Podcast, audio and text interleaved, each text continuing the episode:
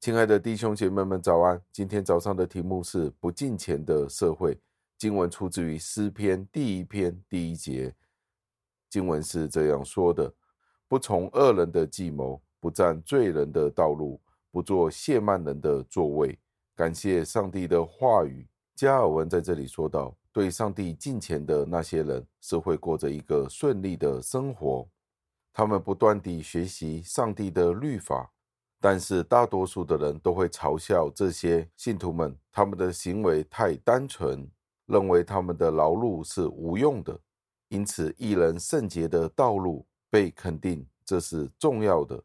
要达到这个目的，首先在这里我们要考虑到那些没有得到上帝祝福的人，其实他们的状况是十分悲惨的。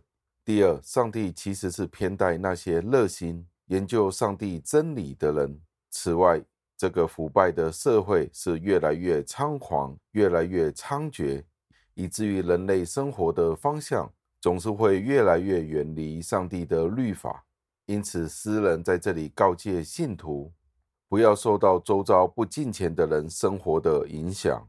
诗人对上帝对恶人的那种厌恶，作为开始来教导我们。如果我们不先将我们自己从恶人的社会抽离出来，与他们隔绝，我们就不能够去默想上帝的律法了。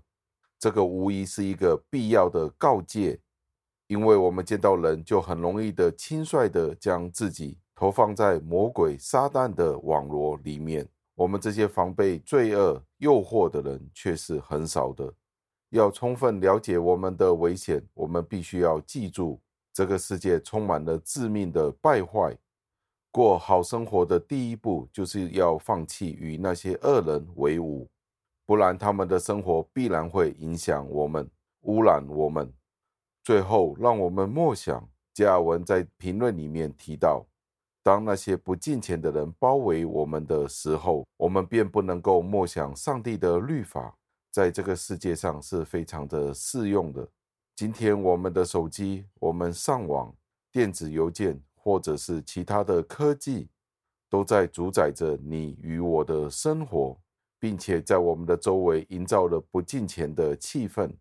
在我们使用这些科技的同时，你有没有注意小心避免诗人在第一篇的第一节所说的、所给我们的警告呢？让我们一起祷告，亲爱的恩主。我们再一次地赞美感谢您。我们不免被这个世界世俗的潮流、这个时代的科技带给我们不同的影响。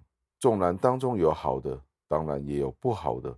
好的是带给我们方便，不好的就是我们的信息泛滥，尤其是那些许多邪恶的资讯。这些资讯俯首皆是，我们只需要用一根手指。都可以接触到，无论是好的或者坏的资讯。主啊，求您再一次提醒我们，如何能够不从恶人的计谋，不占罪人的道路，不做亵慢人的座位，让我们唯喜爱耶和华的律法，昼夜思想。求您垂听我们的祷告，赞美感谢您，是奉我主耶稣基督得胜的尊名求的。阿门。